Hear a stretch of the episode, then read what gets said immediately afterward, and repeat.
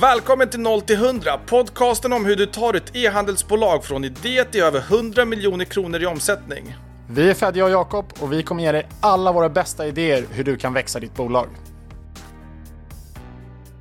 Välkommen tillbaka till ett nytt avsnitt av 0 till 100 och vårt sista avsnitt för vad jag väljer att kalla för säsong 1, alltså sista avsnittet inför julen. Hur tycker du säsongen har gått Fedja? Nej, men menar du vi sen vi började spela in podden eller hela året? Nej, jag tänkte på podden nu till att börja med. Nej, men jag är så glad över att vi har fått en hel del nya ansikten som lyssnar och folk som hör av sig. Jag tycker det har gått sjukt bra. Nej, men jag håller verkligen med. Det har varit jättekul, väldigt roligt att se engagemang på, på LinkedIn och människor som kommer med frågor. Och har varit väldigt, väldigt spännande. Vi får väl se om vi liksom lyckas växa lyssnarbasen ytterligare nästa år. Jag var inne och tittade på eh, vilka avsnitt som varit mest populära igår. Och det är faktiskt fortfarande så att eh, Antons avsnitt med Meta Masterclass är fortfarande det avsnittet som taktar. För det liksom fortsätter att få nya lyssnare varje vecka medan eh, vissa andra avsnitt de liksom taktar av lite grann. Kul, det är ett bra avsnitt så har ni inte lyssnat på det än så gå tillbaka till det med Anton från Nugent. Det är väldigt nördigt in i Metas plattform. Det är det verkligen, men jag tror att det kan vara uppskattat också av, eh, av många av lyssnarna. Ja, men såklart. Ska vi gå in på dagens avsnitt? Vad, ja. vad ska vi prata om idag, Jakob? Jo, men jag tänkte att eh, vi kan börja med att bara eh, prata igenom lite vad som har hänt sista veckan. Eh, bland annat en spännande transaktion med, med Haglöfs, men eh, låt oss återkomma till det alldeles strax. Och eh, sen så tänkte jag att vi ska prata igenom den kreativa processen och hur man helt enkelt eh, tar fram bra creatives och alla de grejerna man måste tänka på den processen som man ska ta sig igenom superviktigt ämne som jag tror att eh, det är värt att dela med sig mer info om hur, både hur vi gör men också hur man ska göra rent praktiskt. Från start till, eh, till vi har kreativa annonser uppe och snurrar. En annan spännande grej som hände förra veckan var ju att vi slog upp eh, NK på pappen för Mockberg och Andioskin. Och jag tänkte vi kan toucha lite där innan vi går in på kreativa processen. Absolut. Kan du inte berätta om eh, hur det gick till då? Nej men det här bestämdes ju redan i våras, i länge sedan, alltså över ett halvår sedan, att vi, vi skulle göra det här och vi skulle göra det här ihop. Dels för att såklart få ner kostnaderna, men också för att kunna dra alltså få två draglok till butiken. Både Mockberg och Anderskin har ju många trogna kunder vardera. Mm. Det är två snabbväxande D2C-varumärken som också finns i butik numera. Och i och med att man har så stora e-postlistor, sms-listor och man har trogna kunder så tänkte vi att eh, nej det är väl en bra idé att slå upp en pop-up mitt i NK eh, där eh, det redan rör sig mycket folk. För folk drar folk, tänker vi. Nu är inte Stage, som den heter, den här NK-lösningen helt optimal för alla brands. Så man måste verkligen vara där och scouta och se, funkar det här för just mitt brand? Men hittills tycker vi att det har funkat fenomenalt bra. Fantastiskt. Jag, var ju, jag har faktiskt inte varit där får jag erkänna, men det såg väldigt häftigt ut på de videosarna som, eh, som jag såg med långa, långa köer med människor som stod och skulle ta sig fram. Och det här är en sån sak som man verkligen ska tänka till om och, och, sätta en bra plan för inför öppningen. Man ska inte förlita sig på att det är i ett känt köpcentrum eller det här är en bra trafikerad gata. Folk kommer bara droppa in och handla av oss utan se till att skapa din egen efterfrågan. Och är man bara där några veckor så som vi är nu fram till nyår så tänker jag att då måste man se till att varje dag räknas. Så de sakerna som vi gjorde var inför så satte vi en gedigen plan med aktiveringar, vad som händer varje dag. Både om Lovisa ska besöka butiken eller Elvira är där eller om vi ska ha någon DJ som spelar eller som vi hade de första hundra goodiebags till de första hundra besökarna. För att skapa den här cravingen efter att man vill se vad som händer. Vi har ju ändå lagt mycket tid och pengar på att eh, inreda, dekorera, sätta fram produkter och hyrt in personal till butiken. Så nu är det dags att se till att det finns folk i ruljans där konstant. Så öppningen var absolut en viktig pjäs i det hela. För då kan vi också använda de bilder och videos som du såg sen i marknadsföringen efter det hela. Och det är väl det som nästan är ännu viktigare än att det kom flera hundra personer, jag vet inte om det var 500-600 personer till själva öppningen. Så är det materialet som skapades från öppningsdagen som används under de här tre veckorna som vi står där. Än viktigare än att de handlade där under öppningserbjudandet. Nej, men det kan nog säkert eh, stämma. Jag, jag är ju generellt sett väldigt positiv till att försöka få amplitud på eh, saker, i det här fallet då en butiksöppning, men det kan även vara grejer som PR eller annat och få amplitud på det genom betald marknadsföring. För att eh, ofta risken annars någonstans blir att sådana där grejer bara försvinner ut mm. lite grann och människor inte får reda på det riktigt lika mycket som de skulle kunna vara betjänta av att göra. Ja, men helt rätt. Och att rätt människor får reda på det. Att människor överlag läser en tidning, skummar förbi och ser att det är en butiksöppning, fine. Men att du kan rikta annonserna till att din målgrupp, just din målgrupp, får reda på att det här har varit en succéöppning är så mycket viktigare, tycker jag, än eh, att det bara finns med i en upplaga av, eh, av någonstans på nätet. Nej, men jag håller med. Men, eh, superkul att ni får till det så bra. Eh, Juniper hade en, en lite mer blygsam betygsöppning här under, under december, men det har ändå varit en, en hel del människor som har kommit in och droppat in och vi har sålt mycket morgonrockar och doftljus och tvål och sådär i butik. Så att Sånt lite, inte säljer på nätet? Exakt, som har lite svårare att sälja på nätet. Så det är lite kul, liksom. man märker att de produkterna är kanske lite lättare under julhandeln just. Just det, och att det är fysiskt så att man ser det, kan klämma och känna. Det här är ett bra paket, jag tar med mig någonting. Exakt, så att, eh, det är väl en av, en av liksom de tidiga grejerna man märker. Vi har inte heller haft, ska sägas, någon, någon liksom eh, braklansering där vi gått ut och sagt till människor att de ska komma till butiken. Eh, utan vi tog blygsamt bort lappen som, som eh, sa att det var stängt på dörren.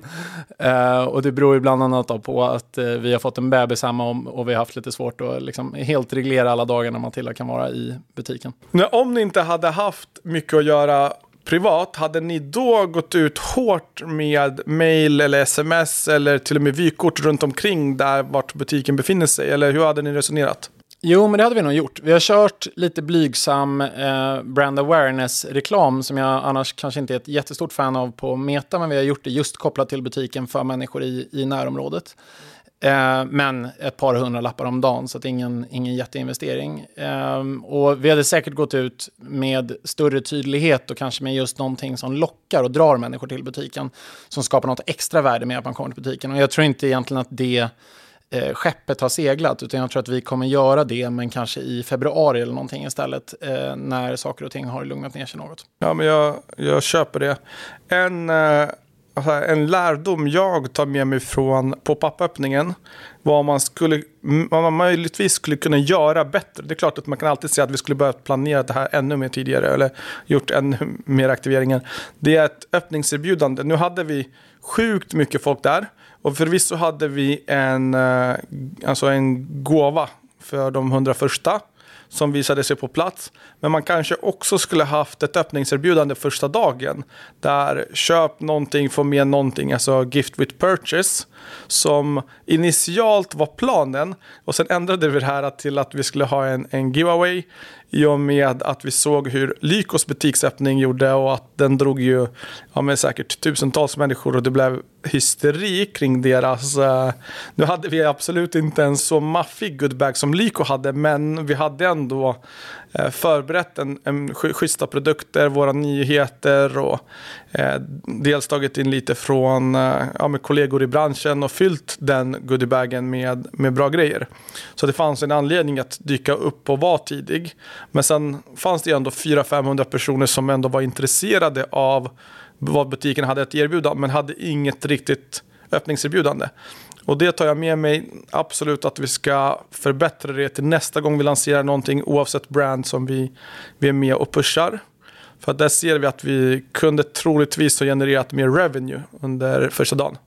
Nej, men det håller jag med om. Ofta krävs det ju någonting som är lite speciellt för att öka konverteringsgraden så att säga disproportionerligt när det kommer en så pass stor grupp människor. Det är ju mm. samma grej man kan se med vi gjorde en, en lead med uh, Juniper inför att vi skulle lansera Percale sängkläder i september. Men följde inte upp den lead med något erbjudande utan egentligen bara med lanseringen. Mm. Och då hade vi väldigt, väldigt dålig konvertering på den lead och då kunde vi liksom inte räkna hem ekonomin i det. Och alla andra gånger vi har kört lead så har vi räknat hem det och det har varit väldigt, eh, väldigt positivt. Så det är väl eh, det är lite liknande typ av av eh... Liknande case. Mm.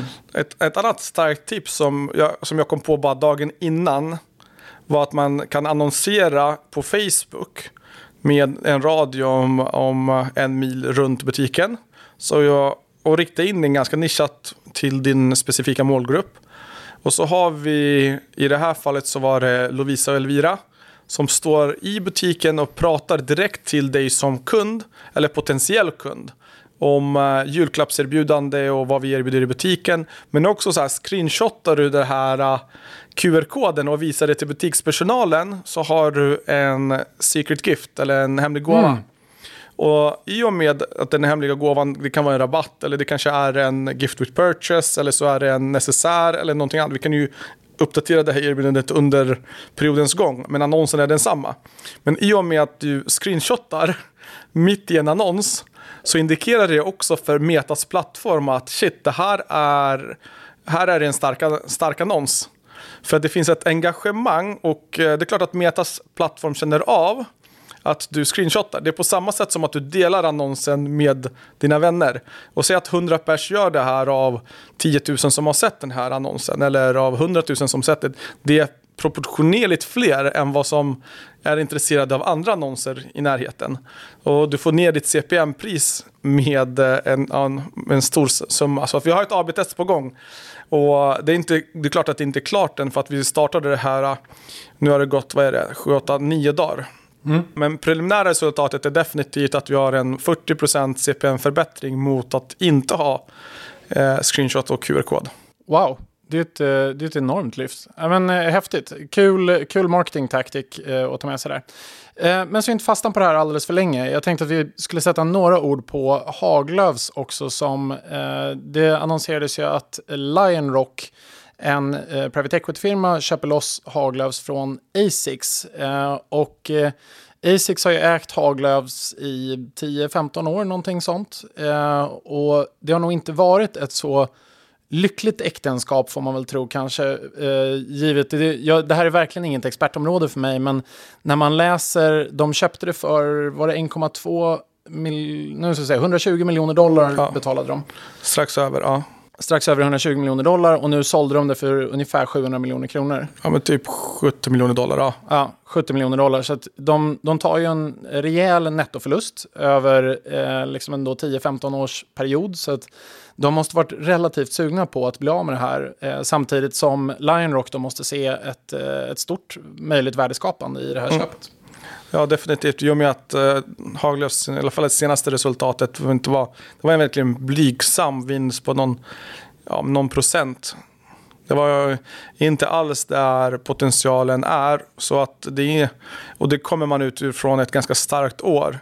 Undrar hur eh, nuvarande år går. I och med att just friluft och uteliv har, har blomstrat under 2020, 2021 fram till 2022 egentligen.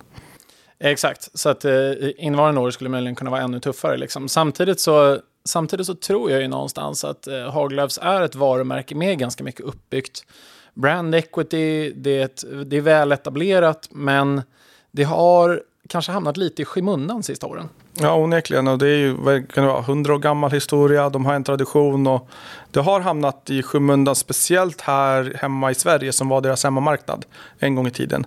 Men eh, de köptes ju upp som du säger av Asics. Eh, Asics är ett japanskt brand om jag inte missminner mig. Mm. De har väl satsat mycket på där de marknaderna Asics är starka och det är ju onekligen inte Sverige va? Nej, exakt. Och även om Asics säkert har något eh, fotfäste där så är det ju garanterat inte en av deras större marknader. Och det, det känns lite grann som att andra varumärken som Norröna, som i alla fall under, i vissa kategorier åtminstone har ganska liknande typer av produkter, kanske liksom har kommit lite mer till framkant och ansetts ha kanske lite högre modegrad. Men, men eh, som sagt, jag tror att Haglöf skulle kunna ha en, eh, en ganska fin framtid om de tar hand om det där på ett bra sätt. Ja, nej, men såklart. Och, men en annan sjuk grej som hände i, i modebranschen är att Odd Molly som vi båda jobbar med såldes till Noa Noa, ett danskt bolag som köper upp det här svenska Odd Molly. Och Noa Noir, är för er som inte vet, är ett eh, traditionellt retailbolag. Ganska standard danskt bolag. Eh, köper Odd Molly för köpesumman enligt pressmeddelandet 100 000 euro. Ja, det är, en, det är lite annorlunda och Odmolly är ändå ett, ett rejält och stort företag så att säga. Men det är klart att det finns eh, lite underliggande finansiella utmaningar. Mm. Eh, de var ju i rekonstruktion eh, så sent som i somras. Ja, det var ett år sedan. Ja, var det ett år sedan? Jag blandar ihop tidslinjerna. Men de kom ut kanske i våras. Ja. Som klarade sig ur rekonstruktionen och eh, Nej, men jag, jag blev helt eh, paff när jag såg köpeskillningen. Det är klart att det finns säkert underliggande skulder. Men min initiala tanke var, oh my god, alltså, varför har ni inte sålt det här till mig? det är för att du inte har eh, ett gäng retailbutiker kanske. Så att, eh, det är svårare att få ut distributionen på ett bra sätt. Kanske, men samtidigt är Odd Molly ett brand som har växlat från retail till online och säljer eh, majoriteten online de sista åren. Så att det är... Eh, det är definitivt handen i handsken för Probic Group. Jag hade eh, stora visioner på hur man skulle kunna lyfta det varumärket. Så det är, eh, det är synd.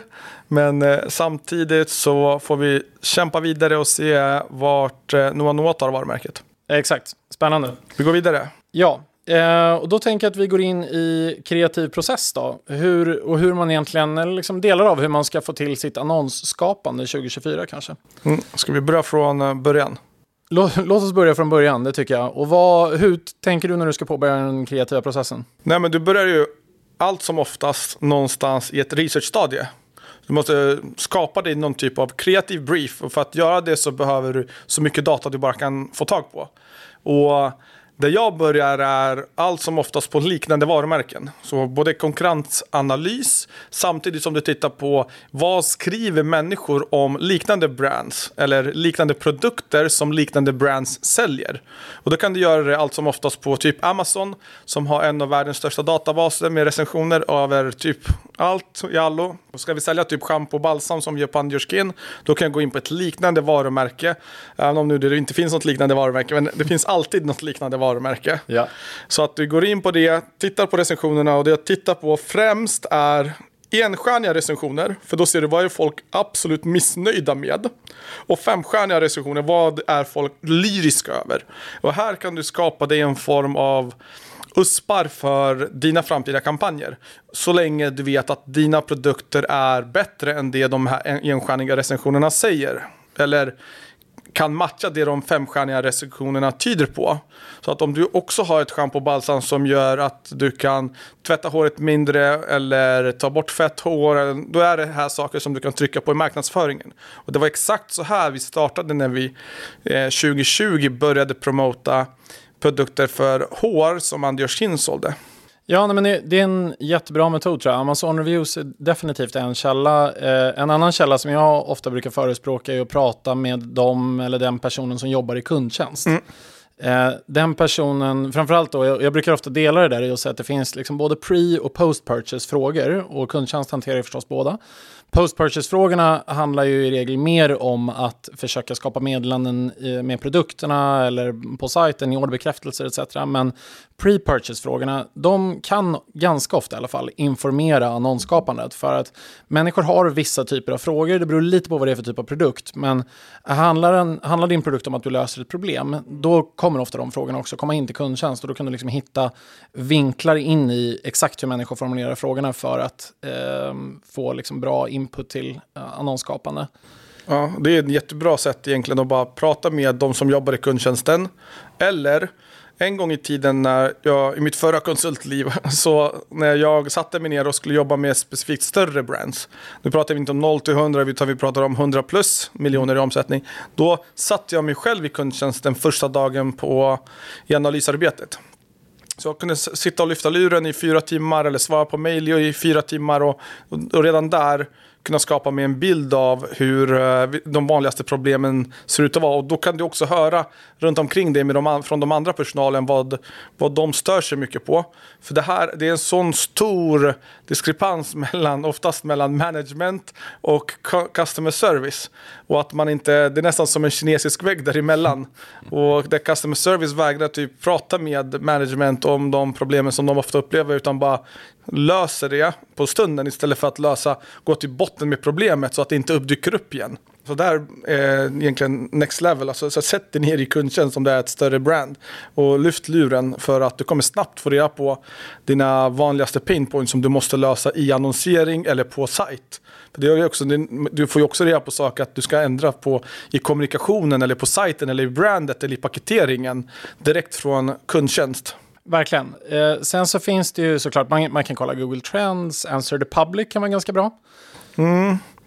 Answer the public, hur tänker du då? Att, uh, vad folk googlar på för frågor? Exakt, vad googlar folk på för frågor kopplat till den här produkten? Det kan liksom mm. ge dig själv nya infallsvinklar, vad det är för typ av frågor du behöver besvara. Det kan både vara bra egentligen för annonsskaparen, det kan också vara bra för copy på sajt eh, för att liksom förstå lite vad det är för typ av... av. Eh, Nej, men jag köper det. Du kan absolut få reda på mycket från vad folk googlar efter. Speciellt i sådana här problem to solution brands. Typ Underskin, vi har ett problem med fett hår. Vad googlar folk på när de vill lösa fett hår? Vad är det viktigt att vi besvarar på sajten eller, eller i annonserna? Exakt. Uh, och vad var det mer jag tänkte på? Jo, en, en viktig aspekt är ju att göra egna surveys med kunder. Alltså gå ut till din existerande kundbas eller för den delen till den delen av e-maillistan som inte har gjort ett köp och försöka lista ut varför de inte har gjort ett köp och vad det är för typ av frågor de har om produkterna. Och när du gör den typen av survey, för vi har också gjort det några gånger och det ligger strax efter vår onboardingprocess i på Roberts Group, för vi vill lära oss mer om kundernas kunder. Och i den servern så kan du också dela med dig av en, en rabattkod eller en discount eller en SEK-volym eller en... Mm, alla som hjälper oss får någonting för det. Ett, för att du vill samla in fler surveys, alltså du vill ha fler svar på dina survey, till din survey, så du vill ha fler datapunkter. Och två, du får en raketboost i omsättningen utan att det känns som en kampanj eller ytterligare en rea som man måste ha för att eh, kränga lagret i Q4 eller något liknande. Så istället för mellandagsrean som kommer nu om några veckor Gör en survey där du bjuder på någon typ av discount mot att du får det här i utbyte, datapunkter om alla problemområden med ditt brand, så kommer det inte kännas som en mellandagsrea. Det vill säga det försvagar inte varumärket för du har ett motarbete. Eller någon måste prestera någonting för att få ta del av det här. Och när de väl har gjort det så har de gjort ett time commitment. Och det vet ju vi som jobbar mycket med beteendepsykologi att när du har lagt ner massor av tid i någonting så vill du gärna få någonting för det. Eller du vill ha ett utbyte utav det. Och då är det större sannolikhet att de handlar. Så det blir en extrem win-win. Och, eh, nej men jag, jag, håller helt med. En, en till metod som eh, kan vara värdefull det är att gå till foreplay.co eh, där man helt enkelt kan titta på vad andra varumärken, man ska säga företrädesvis amerikanska varumärken på Forplay, vad de har haft för annonser och vad andra människor som använder Forplay har sparat ner för annonser kopplat till deras varumärke. Och där tycker jag ofta man kan få lite kul infallsvinklar och liksom man kan öka sin egna kreativa höjd kanske i vad man kan ta fram för typ av annonser. Och så Foreplay är typ som AdSpy eller Big Spy eller någon av de här libraries där du har flera år av data. Där du kan gå tillbaka och se vad är den bäst presterande annonsen eller vad är den mest engagerade annonsen över tid. Eller hur? Ex exakt. Eh, och man, de, de har egentligen inte alla annonser, men de, det är som en... Om du en gång har sparat ner en annons på Foreplay, då kan jag sen se den annonsen. Så alla människor som någonstans sparat ner en annons kan se alla andra annonser som någon har sparat ner. Jag kan inte se att just du har sparat ner den, okay. men jag kan se att någon har sparat ner den på plattformen. Ja, det är intressant. Jag har faktiskt inte använt Foreplay, men jag brukar använda Big Spy och där kan du sortera beroende på engagemang eller antal likes eller kommentarer eller i princip försäljning. Men de vet inte att det är exakt försäljning, men de vet att det är hög försäljning om du har annonserat med en hög budget över lång period. Mm. En annan kul grej med Foreplay som inte är kanske direkt kopplat till den kreativa processen, men det är att de också sparar ner landningssidan. Så att du kan mm faktiskt, när någon, om du för fyra år sedan sparade ner en annons, då har de även sparat ner hur den landningssidan såg ut som man då kom till om man klickar på den annonsen. Snyggt. Det gillar jag. För då kan du se om det har blivit någon förändring på landningssidan. Som vi vet att typ Brooklyn som vi har pratat om en del i podden tidigare. När de har totalt förstört tycker jag hela sin landningssida. Nu hela upplevelsen har blivit mycket sämre än vad den var i hela uppstartsfasen. När de startade gick från noll till en miljard och nu är den ju, ja, jag vet inte vad den är nu. Ingen aning. Det, no comment. Nej, men, eh, men det, finns, det finns en hel del research som ska göras. Det kan vi komma överens om. att Vi är, vi är eniga om att du ska göra mycket research innan du påbörjar det vi kallar för creative brief. Som är nästa stadie i den här kreativa processen. Så när du skriver en creative brief, då vill du dela upp den i segment. Så du vill ha den så uppdelad som möjligt. Och då kanske du, om vi har ett en grov indelning så har vi två typer av brands som vi jobbar med. Det ena heter Lifestyle och det andra är Problem to Solution. I ett Lifestyle-brand kan vara typ mode slash Odd Molly som vi pratade om, Haglöf som vi pratade om. Då har du inget direkt problem som din produkt löser. Jo, fine, du tar på dig en jacka, du blir varm, men det är inte ett unikt problem som du löser. Medan ett problem to solution brand löser förhoppningsvis ett unikt problem. Typ Andioskins detox shampoo som är detoxande om du har riktigt fet hårbotten och vill inte, inte vill ha det. Då har du ett tydligt problem och en väldigt tydlig lösning på den. Sen kanske Juniper kvalar in någonstans mot, mer mot lifestyle-hållet än att du löser ett faktiskt problem. Även om tyget kanske är lite finare eller det vävs upp och du har ett bättre pris kontra konkurrenterna så det är fortfarande lifestyle mot det andra. Så om vi delar upp den på de två. Jag ser att du vill säga något. Nej, nej, men jag, jag, håller med. Jag tror att vi länge försökte göra Juniper till ett problem to solution brand när vi lanserade det. Men sen så kom vi på eh, efter några år av att eh, försöka det spåret att det är inte ett problem to solution brand utan det är ett lifestyle brand. Så jag, jag håller helt med dig. Och det, det, det, det försökte jag också när vi jobbade tillsammans intensivt mm. för ett år sedan. Tänkte jag, hur kan vi bevisa att om du sover i Junipers sängkläder så kanske du med hjälp av en sömntracker kan visa att du får bättre sömn över natten så att du vaknar mer utvilad.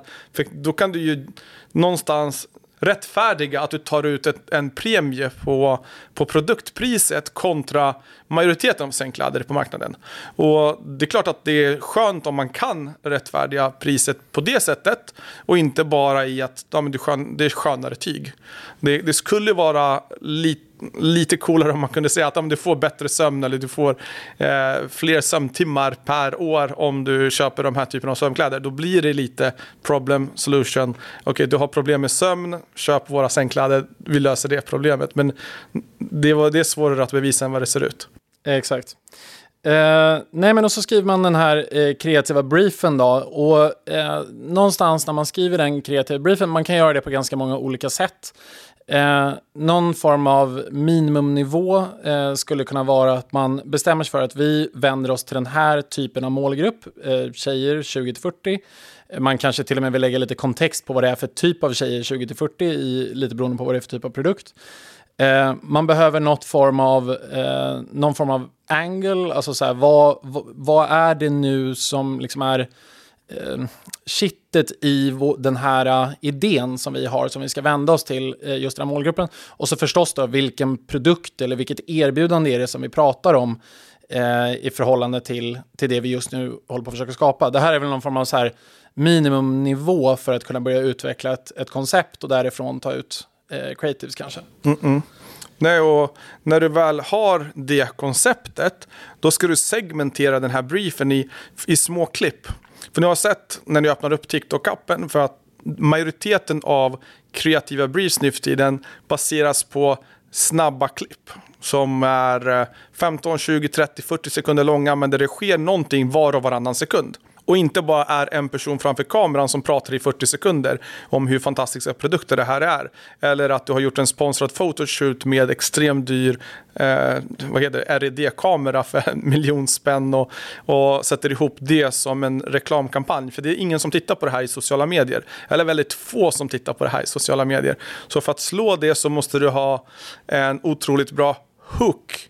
Och när vi pratar om hooks så vill du gärna testa olika saker de första två, tre sekunderna. Och det är därför det är bra att dela upp den här kreativa briefen i olika segment. Så att du kan ha olika hooks att testa senare. För då får du massor av olika små klipp som du sen sätter ihop till flera olika creatives, det vill säga flera olika videos eller flera olika annonser. Exakt, Nej, men jag, jag håller helt med. Och, då, och där gäller det någonstans att fundera igenom. Där, där, är det också väldigt hjälpsamt tror jag, om man tar och tittar på andra annonser i spacet som man tycker har fungerat bra. Och man liksom för att få inspiration till vinklar och för att kunna bli väldigt, väldigt specifik när man ska göra sin egen brief. För att är det någonting man själv märker när man står där med kameran så är man helt plötsligt, det, det, är klart det är från person till person, jag märker att jag då tappar kreativitet helt plötsligt. Så då behöver jag ha någon form av schema bredvid mig som säger att så här, men det är det här vi ska ta oss igenom idag och vi ska till att få alla de här vinklarna och inzoomningarna och allt vad det nu är. Och det är eh, nu när vi sitter här och spelar in den här podden och så sitter jag och tänker på liksom olika hooks man, skulle, man själv skulle vilja testa. Så kom jag på ett nu för Anders Skin. Tänk att duscha eller tvätta håret fast bara tvätta halva håret med Anders produkter och så har du andra halvan med något annat varumärke som finns i, i ICA eller, eller på Hemköp. Och sen tar man en sån där inzoomningskamera så att man kan se hur, hur produkt, vad produkterna lämnar efter sig i så 100x inzoom så att man verkligen kan se skallen. Det är typ en hook som man vill se mer utav. För att det här har ni troligtvis inte sett. Inte ens jag har sett det här och jag är i spacet och jobbar med det här i tre år. Så att du vill skapa någonting som antingen känns nyskapande, innoverande, utvecklande, utbildande, inspirerande eller humoristiskt så att du fortsätter titta vidare. Så du bara väcker någon typ av känsla, oavsett om det är en, vad äckligt, vad äcklig, eh, har vi så här mycket eh, sånt här på skallen eller vad mycket mjäll eller någonting. Alltså det, det, blir någon typ av känsla i magen. Och jag brukar ofta säga att en bra annons ska väcka känslor djupt ner i magen. Och då vet man att den sitter, för då kommer folk också titta vidare. Och när du har tittat vidare, då har du gett resten av budskapet en chans att lyckas. Det är det här som är det svåra med annonsering, att du vet inte på förhand vad som kommer fungera. Men om du inte ens ger en möjlighet till att det ska fungera, så kommer folk hoppa av redan de första två sekunderna. För det är två sekunder som är vårt attention span när det kommer till annonser i snitt. Så det här är Facebooks data. Det Meta har ju gått ut med den här och sagt att annonser i snitt ses i två sekunder innan man hoppar vidare till nästa. Så vi lever i ett attention-samhälle idag.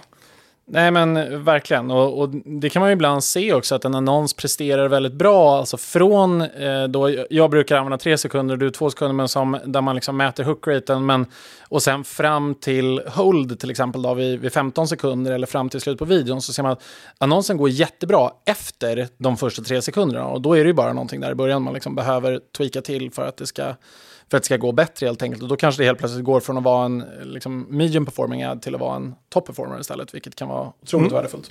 Om vi går tillbaka till den här kreativa briefen, nu har vi delat upp den i massor av segment. Du har förhoppningsvis spelat in många typer av olika eh, små sekunder. Det kan vara två sekunder, fyra sekunder, 15 sekunder som en editor, alltså en videoeditor sen kan ta och klippa ihop till en annons. Nu, det vi brukar göra efter är att se till att vi har mycket vad vi kallar för B-roll. Det vill säga background roll. Det vill säga när du har huvudbudskapet så vill du kunna visa på skärmen vad som händer. Eh, exempel på det kan vara en unboxing när du får paketet, hur du använder produkten, eh, konsistensen på produkten, eh, reaktionsvideo om det är en dryck eller något liknande så att man ser reaktionen. För kom ihåg att vi sitter ju ändå bakom en skärm. Vi vill få så många intryck och så många känslor som möjligt för förmedlade till oss på så kort tid som det bara går. Och då kan du göra det på ett enkelt sätt med små olika klipp som du behöver en en stor arsenal utav. Så säljer vi städprodukter som vi gör på Västerbottens såpa då kanske vi ska städa hundra olika toaletter med våra produkter så att vi får massor av olika, vad vi kallar för B-rolls, som sen kan användas som overlays, det vill säga över en annons eller bakom en annons eller som eh, för att förtydliga ett budskap. Exakt, och det där, eh, det där är väl också någonstans skillnaden skulle jag säga mellan när man ser någon som klipper videoannonser som är lite halvdålig på det och någon som klipper videoannonser som är riktigt, riktigt duktig på att klippa annonser. För att det kräver att du har en massa B-roll och det kräver att det blir lite mer snappy för att det ska bli riktigt bra. För att annars blir man uttråkad av att titta på en annons om det bara är långa monotoma klipp. Ja, ja verkligen. Och det här är ju en, av sån, en sån typisk fråga som jag får av alla bolag som vill jobba med på Roberts Group. Vad ska vi göra innan vi börjar jobba ihop? Och här är det starkaste tipset. Se till att skapa en enorm portfölj, ett arsenal av små klipp av hur din produkt används eller dina produkter används. Är det kläder, se till att ha så många outfit inspiration videos som möjligt eller när någon tar på sig kläderna innan du ens ansöker om att börja jobba med oss. Är det hudvård, se till att det folk har använt produkterna framför kamera. Get ready with me om det är eh, kosmetika eller liknande produktvideos. Är det styling så se till att man har många stylefotos. Oavsett vad det är för nisch, se till att man har en arsenal av små korta klipp. Och sen namnge dem så att det blir hyfsat enkelt att hitta dem. Exakt, och, och, jag tror det är också viktigt att man inte gör det för svårt för sig själv. Det kan även vara, om det är kläder, det kan vara en inzoomning på när någon knäpper en knapp. Eller ja. det kan vara en inzoomning på pumpen på en tvål precis när det kommer ut lite tvål. Alltså, det mm. kan vara den typen av grejer som man kan ta i nästan vilken miljö som helst. Mm. Eh, så länge det är någorlunda vettigt ljus liksom, så, så går det faktiskt att göra. Och det går oftast att göra med telefonen. Så det är det bästa. Och gör man det i porträtt, liksom, och, och, telefonen upprätt, så har du det som du kommer använda absolut mest i annonsering. Exakt. Eh, en, en grej som jag kommer att tänka på här också, det är att nu pratar vi väldigt mycket om att man själv skapar sitt material. Men om man inte själv vill skapa sitt material, vad ser du för möjligheter då? Nej, men är, du kan jobba med olika typer av kreativa byråer. Nu, alltså på Probits Group så gör vi ju all typ av content inhouse. Hälften av vårt team jobbar med content eller copy i någon form av utsträckning. Så att de, det här är ju väldigt ovanligt i Sverige har jag märkt. Det är väldigt få byråer i Sverige som ser till att ha helheten. Det vill säga att man både skapar de här kreativa briefsen, skapar contentet, editerar content, publicerar med utan här vill man bara jobba med medieköp av någon anledning. Eller typ dataanalys. Så det är väldigt få byråer som har riktat in sig på det här. Så är ni i uppstartsgroparna av att starta en byrå, starta en contentbyrå för guds skull. För det finns det alltid behov av. Och även andra byråer kommer vilja köpa content för man har alltid underskott av innehåll. Det går inte att ha för mycket content. Det är bara not exist. Sen det finns ju olika appar. Jag skulle, det första som händer när du börjar googla är att du hamnar över en typ av Billo-app. Den typen av appar där du kan köpa content av UGC-kreatörer för en hyfsat billig peng. Säg 500 spänn och så får du några klipp. Problemet är att det blir väldigt opersonligt. De har väldigt lite tid per per brand och det är hyfsat dålig kvalitet och det är väldigt högt och lågt. Du kan träffa rätt en på tio kreatörer men blir nio dåliga kreatörer däremellan. Eller typ Fiverr eller liknande typer av tjänster. Så att eh, det, det, man kan göra det är att vända sig till internationella contentbyråer för det finns det gott om, speciellt i Baltikum. Du har en hel drös med bra contentbyråer. Du har en hel drös med bra contentbyråer i södra, södra Europa också. Så att, eh, och jag vet att vi skickar ju ner en hel del alltså, produkter till våran goda vän som jobbar i Georgien. För att han ska kunna göra många av de här kreativa briefarna och ta bilder i kreativa miljöer och skapa det här innehållet så att vi sen kan editera det. Exakt. Nej, men jag, jag, tror att du fångar in många av de möjliga sätten som går. Eh, inga sätt är dåliga någonstans. Man, man, kan använda vänner och familj och göra det på semestern eller göra det någon annan gång och, och liksom få ditt content. Eller glöm inte bort att skapa ditt content helt enkelt. Det är väl den the bottom line av, eh, av det här. Okay, vad gör vi sen? Vi har content, vi har briefen. Så ofta ska ju en grafiker editera stillbilder. Eller så ska en videoeditor, alltså videoredigerare, editera video. Ibland så har du en person som gör båda delarna. Men eh, vi har märkt i alla fall att det inte blir lika kristet. Den här sista procenten blir inte helt hundra. Så att vi har delat upp det på två olika avdelningar. Där du har grafik på ena avdelningen och videoeditering på andra avdelningen. Där de, det är klart att de samarbetar och tittar på vad som fungerar och så vidare. Men att det är två olika teams som gör det. Så att när de väl ska sätta ihop det här så, eh, så, så tittar man ju ofta på okay, hur fångar vi in folk i annonsen. De första två sekunderna hooken. Sen hur får vi folk att visa ett intresse för annonsen? Hur får vi folk att stanna kvar i annonsen och hur får vi folk sen att klicka sig vidare från annonsen till sajten?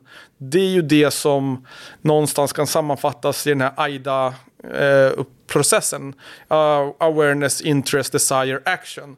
Så att man snabbt fångar upp folk, får folk att titta, får visa ett intresse, får folk att klicka till sajten. Då har annonsen gjort ett toppenjobb. Om annonsen dessutom har skapat ett starkt intresse så att du redan har köpt produkten mentalt i huvudet innan du kommer till sajten. Mm. Då har du en optimalt skalbar annons. För då spelar det i princip ingen roll hur dålig sajten är.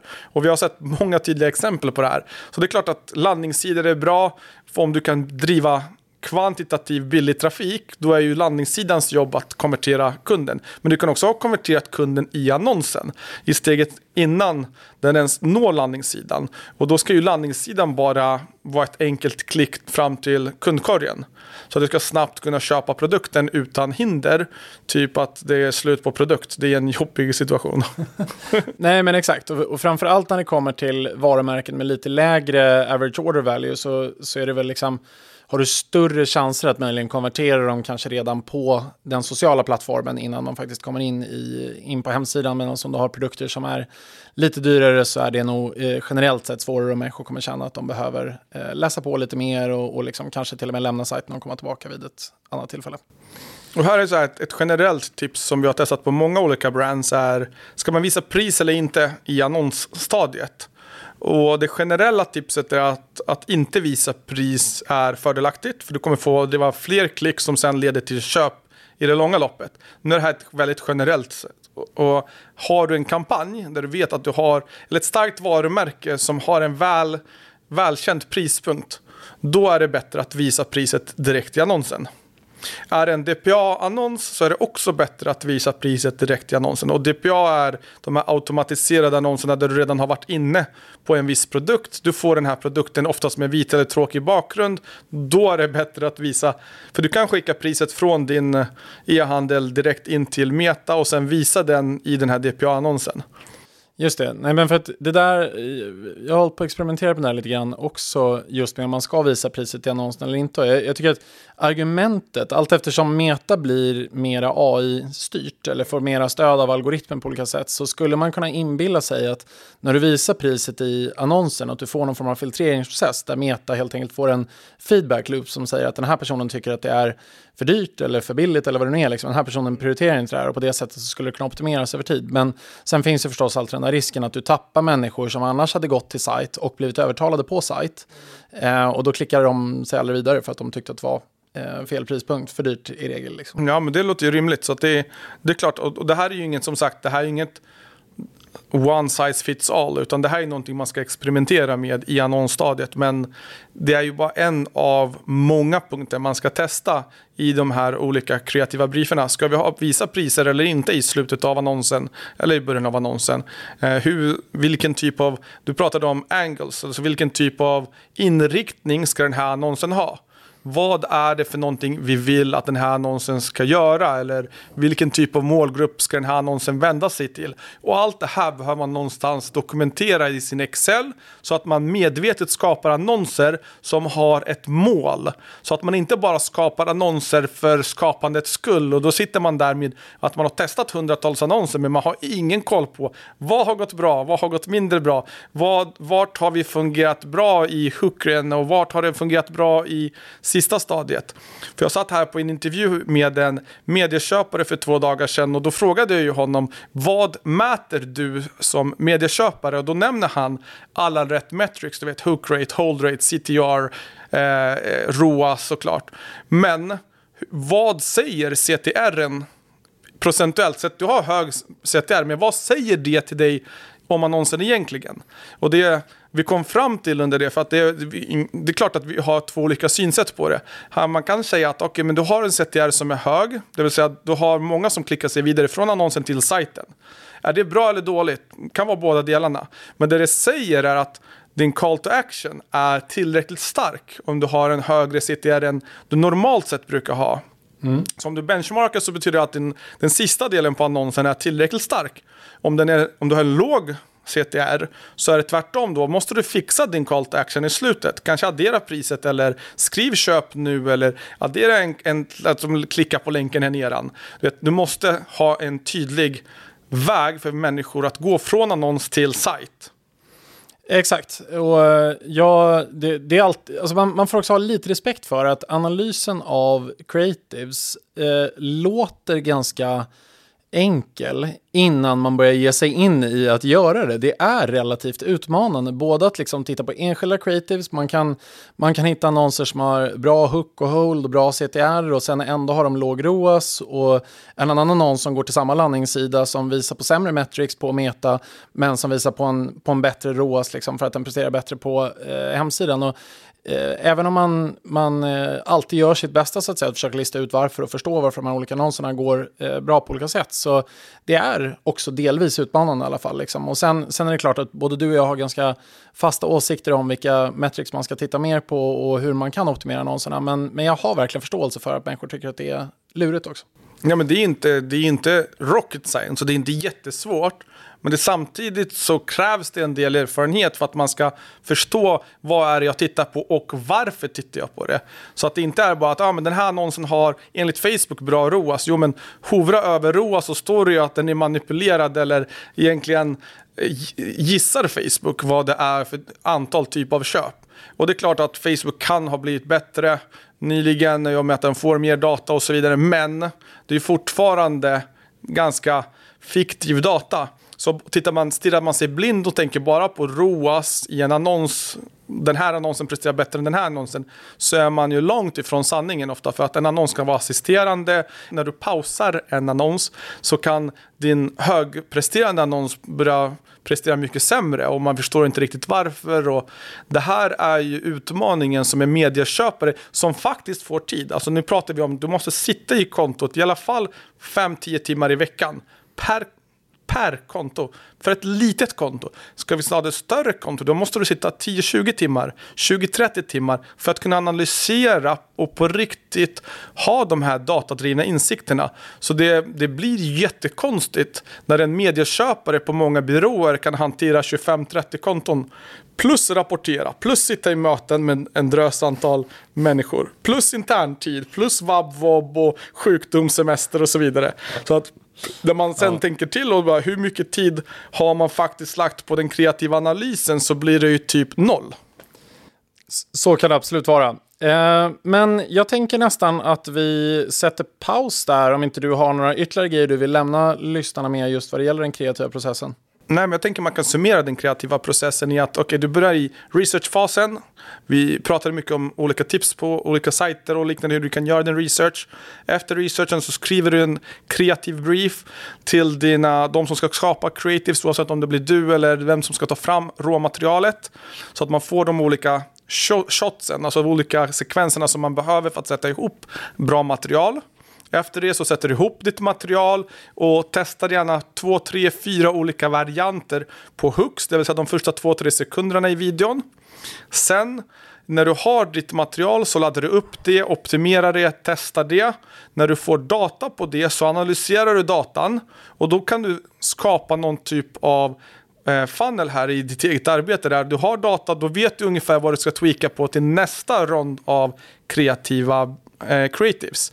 Så att man vet vad man ska ge för feedback till sitt team och till sina kreativ, eh, de som skapar creativesen, som gör råmaterialet och skriver briefsen och så vidare. Så att det blir en, en, någon typ av loop här. Verkligen, och en, en sista eh, grej där kanske är att missa inte att använda AI-tjänsterna som passar dig bra. Alltså framförallt stillbildsredigering nu otroligt enkelt att använda AI-tjänster. Videoredigering blir också allt enklare att använda AI-tjänster. Så att, eh, det kommer finnas mycket grejer tror jag att göra där under 2024 som kommer kunna spara tid och skapa bättre resultat för alla. Nej men onekligen. Och man sitter ju bara och tänker på när ska de här kunna skapa de här kreativa briefsen åt oss? Kan vi inte bara mata tio briefs och sen skriva de briefs på nya angles? Så att man slä... Det där tar ju mycket tid, det vet vi att du och jag. Så att man kan ju sitta i åtta timmar och komma på bra idéer och sen måste du skriva ner om alla sekvenser, alla photoshoots som behövs för att få fram en bra annons. När man väl har, så det är inte bara trolla fram bra creatives utan det ligger ju mycket jobb bakom. Exakt, men eh, med det så tackar vi för idag. Stort tack och tack för att du lyssnar på podden. Och nu tar vi ett break här över juluppehållet så är vi tillbaka igen. Andra torsdagen i januari så blir det säsong två som vi kickar igång. Och har du tips på spännande gäster som du vill höra i säsong två så tveka inte kommentera på LinkedIn. Skriv till oss så tar vi det därifrån. God jul! God jul! Tack för att du lyssnat. Vi är tillbaka nästa gång för att berätta om våra tankar om vad som händer i e-handelslandskapet och med våra senaste tips hur du kan växa ditt bolag och bli mer lönsam. Om du gillar det här avsnittet, dela det med en vän och rita gärna podden med fem stjärnor och följ oss där du lyssnar på podcast så att du inte missar nästa avsnitt.